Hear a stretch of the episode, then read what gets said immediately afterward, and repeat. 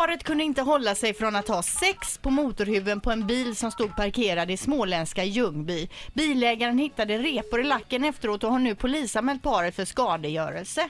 Hur vet han? Eller såg han dem då eller vadå? Jag vet inte, men alltså herregud, vill han ens ha kvar den bilen? Jag hade inte kunnat, jag hade varit tvungen att sälja bilen om jag hade vetat att några hade, hade hållit på och nuppat på min motorhuv. Ja, alltså. Herregud, jag hade inte kunnat se bilen mer utan att rodna. Men tänk dig, han var ändå varit tvungen att ringa både polis och försäkringsbolag och berätta hur det står till. Jag har haft samlag på min motorhuv och eh, det står jag inte ut med. Nej. Men det kanske förhöjer värdet på bilen. Tycker du? Nej, jag tycker det sänker värdet på bilen. Jag hade lätt sålt bilen. Hur hade du gjort Sandholt? Nej men så är det. Du jag ser att det är en buckla i motorhuven. Ja det ska jag berätta för dig vad som har hänt där. Det har haft samlag uppe på, på motorhuven på min bil här. Så det, så att, och jag har kort. Men den här ägaren till bilen, han måste ju ha legat och smugit i buskarna då på det Eller så viset. kanske någon som har sett något som har talat om det för Ja, ja, så honom. kan det eller vara. så. Ja, Men Eller så gick bilarmet igång. Jag har faktiskt råkat ut för det också. Eh, var på en privat fest för, ja det är en, ett gäng år sedan.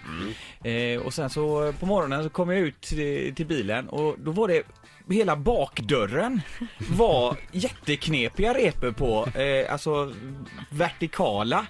Eller, eh, Ja. vertikala repor och även uppe på eh, taket Ja. var det repor. Ja. Ja, och du är ju en vän av ordning också när det gäller bilar Mats. Ja, det, så de, de där visste jag att de hade ju inte varit där kvällen innan. Nej, nej, nej. Nej. Eh, Men då hade det eh, eh, varit vissa iakttagelser bland de övriga festdeltagarna om ett par som hade stått ute bland bilarna då och varit kärvänliga. Mm. Och då visade det sig att den här eh, tjejen, hon hade ju stått mot min bil och hon hade haft på sig ett nitbälte, eh, eller ett sådär bälte med s- sådär Vilken människa. Ja, precis. Så att eh, det såg, såg man ju tydligt vad som hade försiggått där. Ja, ja, ja. Eh, Och eh, det är ett av de mest pinsamma telefonsamtal jag ringde, jag ringde till den killen och sa det att du, det, det här får vi ju ta och styra upp.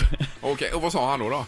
Ja, nej, han skämdes ju så att, eh, ja. Det löste sig i alla fall på bästa sätt. Det, han stod för självrisken och eh, dörren blev Och, och omlackerad. de var typ bekants bekanta. Ja, precis. Och jag kände dem inte heller. Men Nej, Och du har ju inte umgås med dem igen eller? Nej, jag har Har inte... du sett någon av dem efter? Nej, Nej. Har du inte gjort det heller ja.